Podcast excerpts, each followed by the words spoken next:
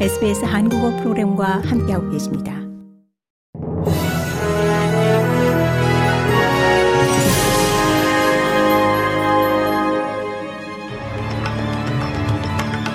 (11월 29일) 수요일 오후에 SBS 한국어 뉴스 간추린 주요 소식입니다.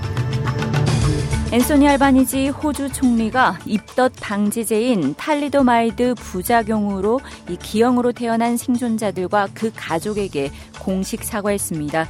탈리도마이드는 1950년대 임신부를 위한 입덧 방지제로 판매됐지만 뱃속 아이의 선천적 결함을 유발했습니다.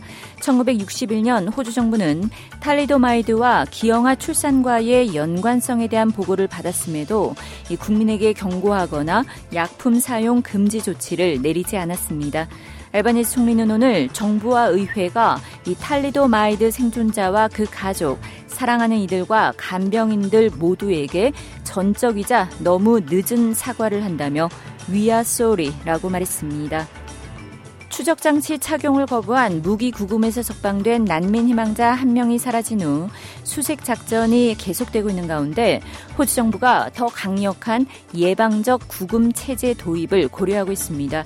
연방 대법원의 무기 구금 불법 판결 후 140여 명이 사회에 방면됐고 이 중 5명이 전자발찌 착용을 거부했습니다. 전자추적기 착용을 거부한 이들은 호주 연방 경찰에 보고됐고 이 중 한 명에 대한 수색이 진행 중입니다. 클레어 오닐 내무부 장관은 알바니스 정부가 이 석방된 범죄자의 재구금을 허가하는 법안을 마련하고 있다고 밝혔습니다.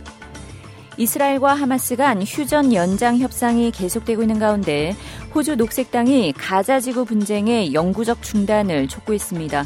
한편 호주의 경제인, 정치인, 스포츠인, 언론인, 지역사회 지도자 수백 명이 인종차별에 반대하는 서한에 서명했습니다. 호주 유대인 행정위원회가 수집한 자료에 따르면 올해 호주에서 보고된 반유대주의 사건은 전년도에 비해 591%나 급증했습니다. 사건 중에는 이슬람 사원에서 일어난 예배자를 향한 괴롭힘, 이슬람 여성들을 향해 침을 뱉고 폭언을 하는 내용 등이 포함됐습니다. 뉴사우스 웨일즈주의 한 요양원에서 치매 노인에게 테이저건을 발사한 후 기소된 경찰에게 또 다른 혐의가 추가됐습니다. 뉴사우스웨일즈 경찰은 테이저건을 쏜 33세 경찰에게 과실치사 혐의가 추가됐다고 밝혔습니다. 기소된 경찰은 직무가 정지된 상태며 12월 6일 법원에 다시 출두할 예정입니다. 지난 5월 한 할머니가 칼을 들고 돌아다닌다는 신고를 받고 요양원에 출동한 경찰 중 한 명이 95세 할머니에게 테이저건을 두 발 발사했고 이 중태에 빠진 할머니는 결국 며칠 후 병원에서 숨졌습니다. 윤석열 대통령이 2030년 부산 엑스포 유치 실패와 관련해 부산 시민을 비롯한 국민을 실망하게 해 죄송하다고 사과했습니다. 윤 대통령은 오늘 엑스포 관련 국민께 드리는 말씀이라는 제목의 브리핑을 열어 96개국 정상과 150여 차례 만났지만 민관에서 접촉하면서 느꼈던 예측이 많이 빗나간 것 같다고 밝혔습니다. 이어 지난 1년 반 동안 민관은 이 아쉬움 없이 합동으로 정말 열심히 뛰었는데 이를 잘 지휘하고 유치를 끌어내지 못한 건 대통령인 본인의 부족의 소치라고 말했습니다.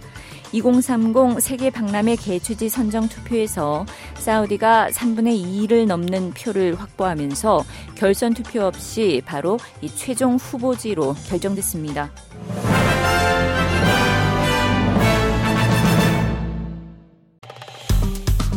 좋아요, 공유, 댓글, SBS 한국어 프로그램의 페이스북을 팔로우해 주세요.